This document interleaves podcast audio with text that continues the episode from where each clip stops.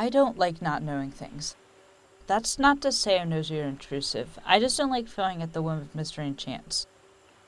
Makes me feel unsafe and weak, so I do my best to stay as knowledgeable as I can on any given subject.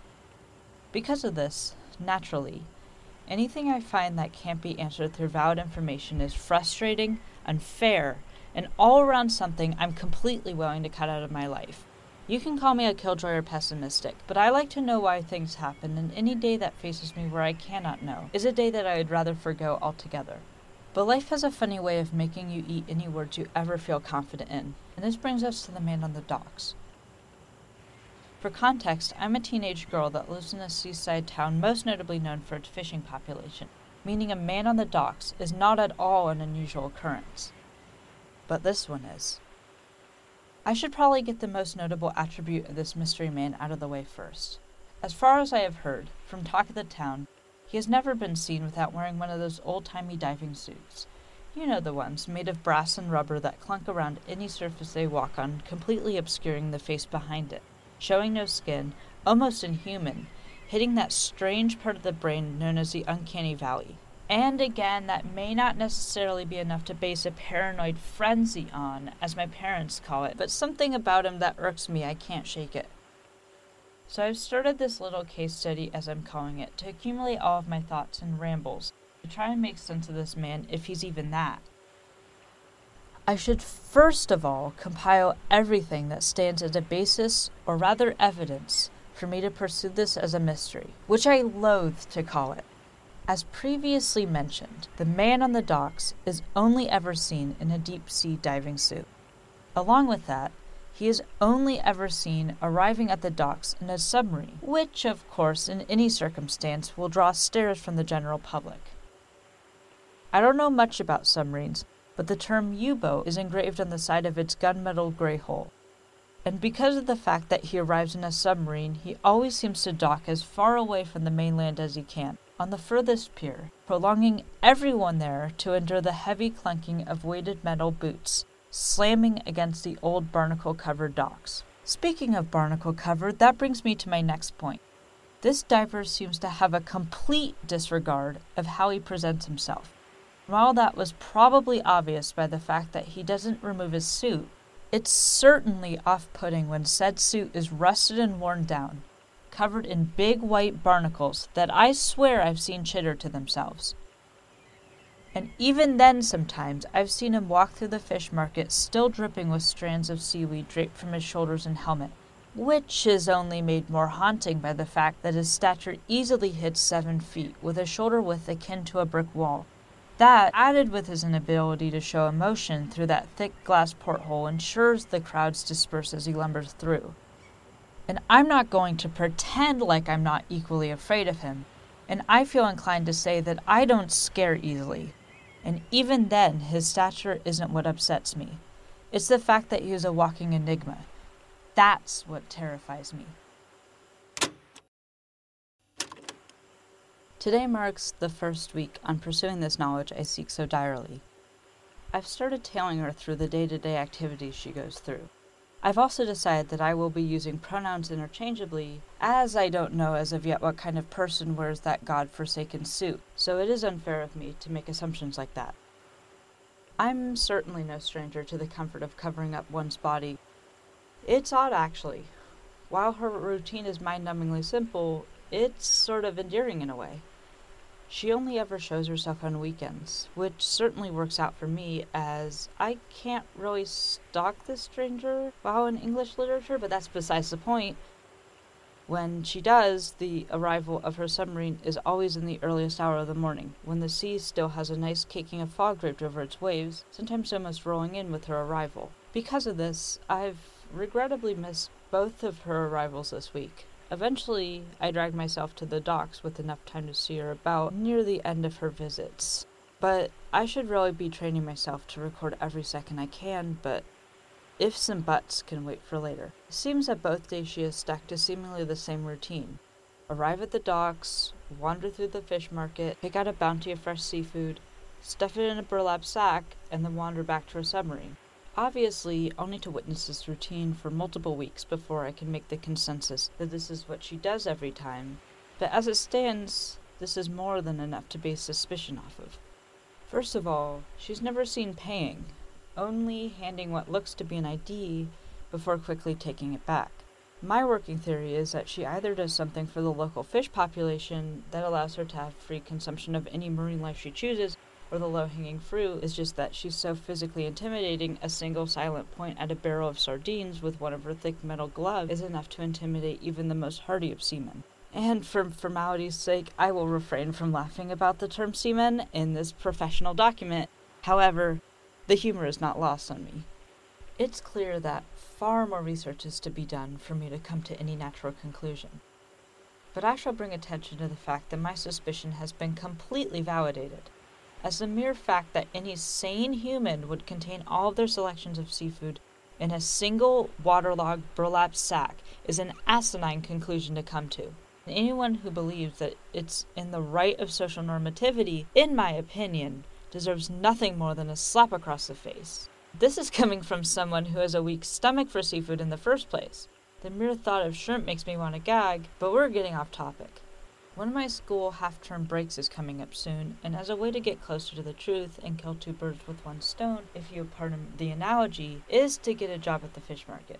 This way, I can both keep an eye on our mystery diver without drawing attention to myself, and I can see firsthand what exactly she's handing to people when compiling her array of fish. But for now, I'll have to be content with following her at a distance.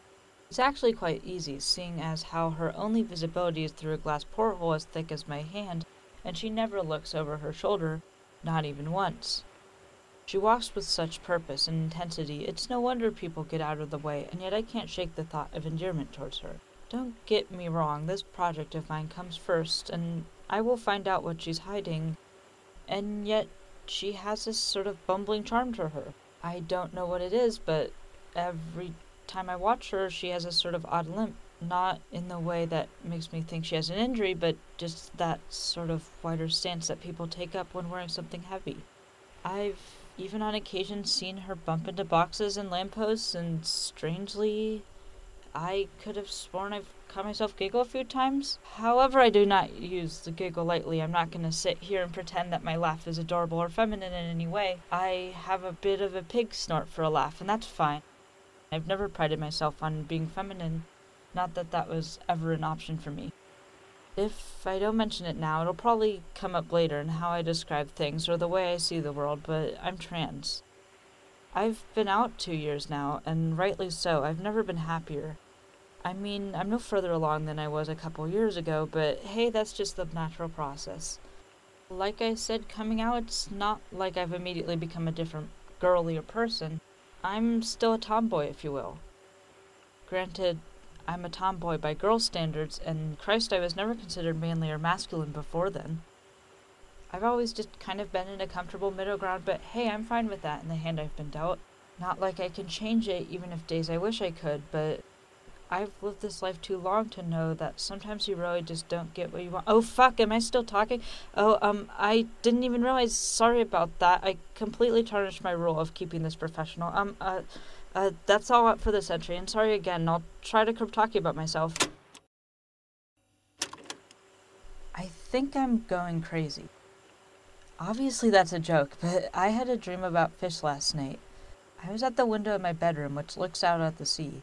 I just stared at the sea, and even though I've seen it day in and day out, it somehow felt different. Like a song I can't remember from my childhood, or that twinge of sadness you get knowing that realistically nothing lasts. I promise that even though I wax and wane like I'm Edgar Allan Poe's daughter, my dreams aren't normally that philosophical or deep. Oh well, on to today's findings. I managed to get another good look at the diver's submarine today. I'm starting to get familiar with their schedule. They seem completely harmless, but I don't really want to be caught snooping around. But I digress, and I have to say, this submarine is certainly the diver's vehicle. It's as bizarre as they are. Old rusted metal indents, scrapes that seem to be more than just rock surface collisions, and I'm pretty sure I've even cataloged up to seven age bullet indents. But the history of this submarine perplexes me even further as it seems like while the sub itself is incredibly old, the diver appears to not be the first owner, as on one side I found a spray painted title akin to those joking names that people give their boats, but instead it simply read The Endeavor. And while I'm not one for superstition, it can't be a good omen that the only letters that have survived the wear and tear of time read out the end. I guess I inspected for too long, because before long I heard the dull thud of boots hitting wood. Heavy metal boots. I don't know if you've ever been on a dock, but there is a distinct lack of places to hide apart from the obvious. I'm not proud of what I did, but when it's between jumping into the ocean or facing that silent diver, let's just say the ocean was looking real inviting. I've always wanted to be a journalist. It lets me make a living out of learning and solving mysteries, but I didn't think I'd start my career underneath a pier desperately paddling in deep water to avoid someone. However, I cannot say it didn't allow me to learn something. Even if I'm starting to believe I'm out of my depth figuratively and literally, as I was treading water, I heard the diver enter their sub and nothing more, as before long it started to sputter and sink. And so did I. To be transparent, I'm actually recording this entry a few days late because it's taken me that long to process what happened that day. As I was dragged under, I started to panic, as any normal creature would. I wasn't that far from the shore, and yet I felt completely helpless. The pitch black water made it impossible to even see my own nose and whatever was keeping me under the surface. I broke. I don't know how I'm okay because I know I screamed. I felt the cold water fill my lungs, and I felt my chest tighten so much I thought my ribs were going to shatter. My cries were drowned out by the sheer pressure of the water around me, and yet in a second all that panic was calmed as I felt a shape move under me. It moved to unnaturally to be the sub. I felt a prey like fear to freeze, and at this point I didn't even know if I was sinking anymore as the shape that slowly swam under me seemed inconceivable, and even trying to think of its shape and mass made my mind spin. I may have been crying, I have no way of knowing, but just thinking of that thing under me made my heart constrict and my mind shatter. The pain was beyond physical at this point, as I don't think I had the emotional capacity to even comprehend what I should be feeling. I know what a whale looks like. This was a hysteria inducing bigger creature that moved throughout the water. I could not see it, but I could swear I felt its presence all around me. I know all of this had to happen because I know that even if I was completely mad, a twisted mind would never be able to imagine the sound I heard next. A dull sound that hounded my ears. If there was any light, it would have been red from the pain due to my erupting eardrums. I want to say scientifically it was tectonic plates hitting each other, but it sounded alive and for some reason I couldn't shake the feeling it knew I was there. Then I woke up, in my own bed, of course. Drenched to my center with seaweed wrapped around my left leg, and a small hunk of what looked like white stone clenched in my hand like my life depended on it. I don't think I'm going to do a report next week. I apologize for the break I've taken, but I still don't think I've gotten over what happened at the pier. Doesn't help that every night I didn't actively seek the truth. I've been plagued by horrid dreams of rotting fish, whale skeletons, and that sound ringing around me. I have to keep going or I'll go mad, I have no doubt about it, and every night I wake up with that same hunk of white rock in my hand, sometimes even piercing the skin. I'm not okay. But I know it's going to get worse if I stop now, so I will keep investigating. Okay, where was I? Right. I managed to get a job selling fish at the market by the docks at the same market that the diver frequents. This means all I have to do is bide my time till he decides to shop at the one I'm stationed at. I will update my findings tomorrow. The plan was a success. Well, sort of. During the weekend while I was working, I was warned by my boss that if the diver shows up, just to give them what they ask for. Seems my previous theory was false, and this town has a far more one sided relationship with the diver, one of fear and avoidance. As the morning rush started, it wasn't long before the sounds of the docks were bisected by a heavy thudding I've become all too familiar with. Being in one of the stalls has actually given me an exciting new angle of their routine, as it seems that all the other fishmongers are just as off put by them. Yet it seems like I'm the only one serious enough to pursue my curiosity. But I digress. The diver doesn't seem to browse per se, rather seems to have a preset list that it shops from. There's the fish it usually gets bass, eel, cod, and from what I can tell based off the surprise and nervousness of other stall owners, it's prone to sometimes differing from that list. Then came my turn. There was an aspect of me that was unnerved by this intimidating figure walking up to me, but when it took out a small ID book, I could hardly contain my glee. This was it, my first big answer. I accidentally snatched the ID, but the Diver didn't seem to care, as it just started to fill its bag with crustaceans as I took in as much information as I could. Yet, the only thing I understand now is why the fishmongers don't mess with the diver. My hands was a World War II era passport. Name Sonny Adams, place and date of birth England 1914, sex male, height 5 foot 11, color of eyes blue, color of hair blonde, A picture was attached as well, depicting a handsome looking man who looked to be in his 30s. I have a sinking feeling that this man has been dead for a very long time, which only intensifies the question of who is standing before me. As I handed the booklet back in a daze, the diver seemed to actually acknowledge me. It looked back, letting me be reflected in its glass porthole as its head tilted slightly before it wandered off abruptly. I'm not giving up. I'm close to something. I know it. I'm the first person that the diver actually acknowledged, so that must count for something, right? In my moment of celebration, however, I failed to notice the glances I was getting from other onlookers. By the time I had noticed their side eyes, I was struck against the face by a putrid odor. The entire stock of fish at my stall were all rotting, festering with black skin and bones that seemed to be clawing out of their very flesh. I could only stare as in a blink of an eye all this fresh seafood pooled into a churning pile of carrion. I was fired on the spot naturally as I couldn't even begin to explain myself, and the walk home felt doubly long. I am a scientific girl. I believe there's an answer to everything. But I can also recognize when there is a lack of answers. I believe from the events of today and two weeks ago that I will finally have to admit that there's a small percentage that what I'm dealing with is supernatural. Uh, it hurts to say, but maybe that's because I've been vomiting all day thanks to the rotten fish.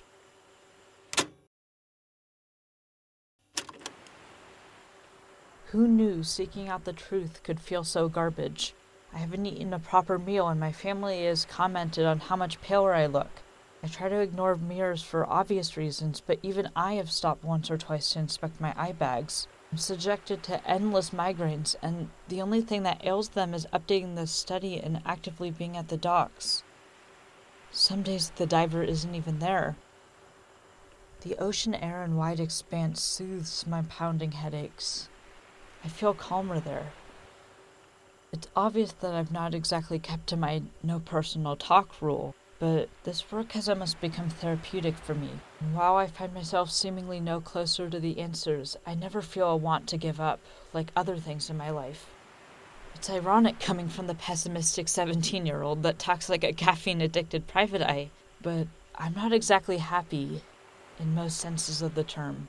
Some days are worse than others naturally, but life seems to have been a constant state of brute forcing myself to get to where my peers are at. I have to spend 20 years or more just to achieve a level of comfort that most people are born with, and then to further muddy that wound, I will, completely on my own, I might add, have to accept that I will never truly be content. But that's besides the point. It is some things I've come to terms with. But there is a point to this pitiful rambling. For what it's worth, the docks have become quite a haven for me, and Doing this little study has lit a fire in me that I never knew I possessed. Uh, for as obnoxious as my vocabulary can be, words always escape me when it comes time to actually talking about myself. Let's see. In In my mind, a song has been playing from the day I was born. However, for so long the song has been distorted and mismatched. It got a little clearer when I came out, and every interest I find slots an instrument into the correct place. But it still feels wrong. Unnatural almost. And yet, the moment the diver looked at me, finally noticed me, the song has never been clearer. I must sound like a broken record by now. But I truly can't stop, and I've come to the realization that being coy isn't getting me anywhere. Next time the diver comes ashore, I am going to confront them.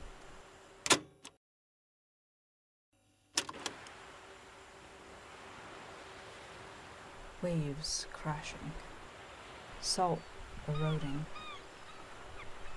seaweed weaving. I no longer care for patience. The song in my head is hitting its crescendo soon, and while I do not know what it means for me, I no longer care. I stand here as myself. My hands are my own. My mind is my own. My body is my own. But I am not. I belong to whatever is calling me.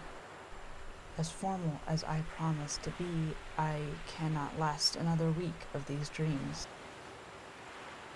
The darkness that fills them is driving me insane, and yet it addicts me so. I fall asleep now leaning against my window frame, staring at the ocean. The moonlight illuminates it just enough to see each wave crash in on itself but under that no one can know.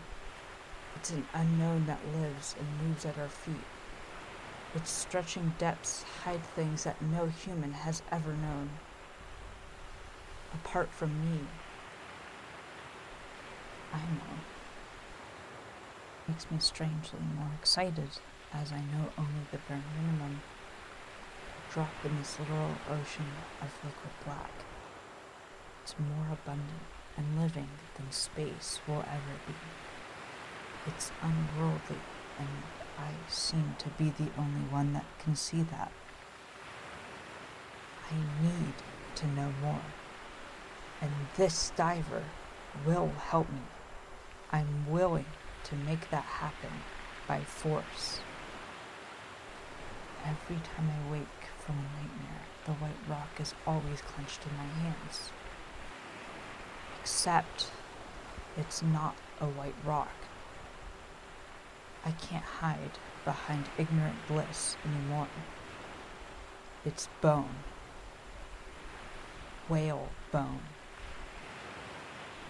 I got through half the week before I stopped trying to hide it at night, and it seems to have rewarded me by not subjecting me to pain as each morning the shard of whalebone digs deeper and deeper into my hand. From its immovability now, I assume it's fused with my own bone, while still leaving half exposed out the palm of my hand. I look down at it as I record what may be my last entry. My eyes slowly move across to my other hand, which holds a hammer. I stand on the pier where I know the diver will be. The waves have gone quiet, still even. The ocean is at rest like a jet mirror which begs me to gaze into it. And yet I can't. My eyes are unmoving as they meet the gaze of the diver waiting for me. No emotion portrayed through its body as usual. Until a step is taken, I don't know by whose part, as all I feel is being closer. The smell of rotted fish and seaweed fills my mind, and my tongue feels like it's overtaken with salt crystals piercing my gums and displacing my teeth. My ears ring with seabird cries, like voices screaming at me to do something, anything. The figure looms over me now. I can only feel it as when I open my eyes, I'm back in that inky darkness under the docks. But this time, I can see something illuminated by a light that makes me feel safe.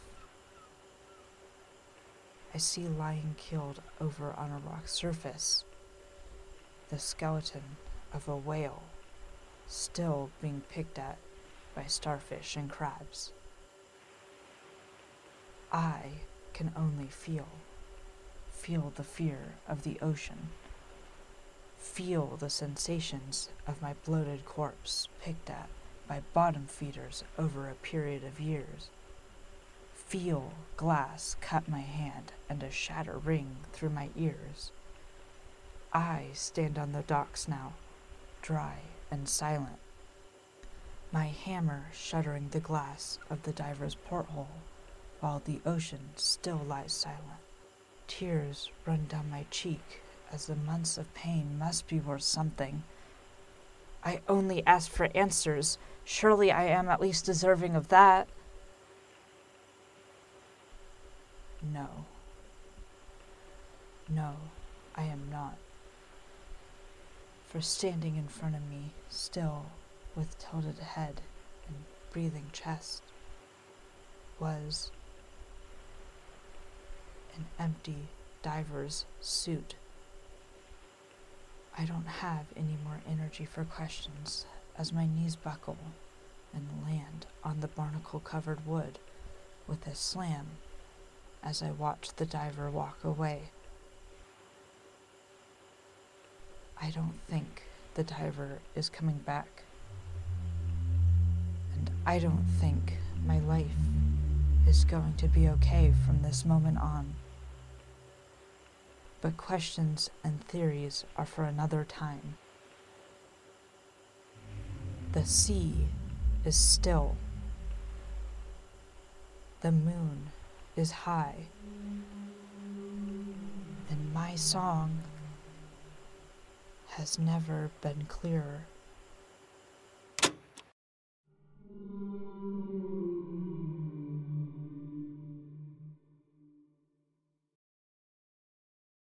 Tranthologies is a trans anthology podcast distributed by the Listless Network and produced by Alex Abrahams. Whalebones was written by Kayla Bell and directed by L. M. Clohessy. It was edited by Sorren Briarwood. In today's episode, you heard the voice of Sage Deutscher Bishop as Charlie Darnham. If you enjoyed this episode, make sure you tune in tomorrow for The Captain of Monte Cristo by Sylvia Keyes. But until then, try not to get eaten by any fish.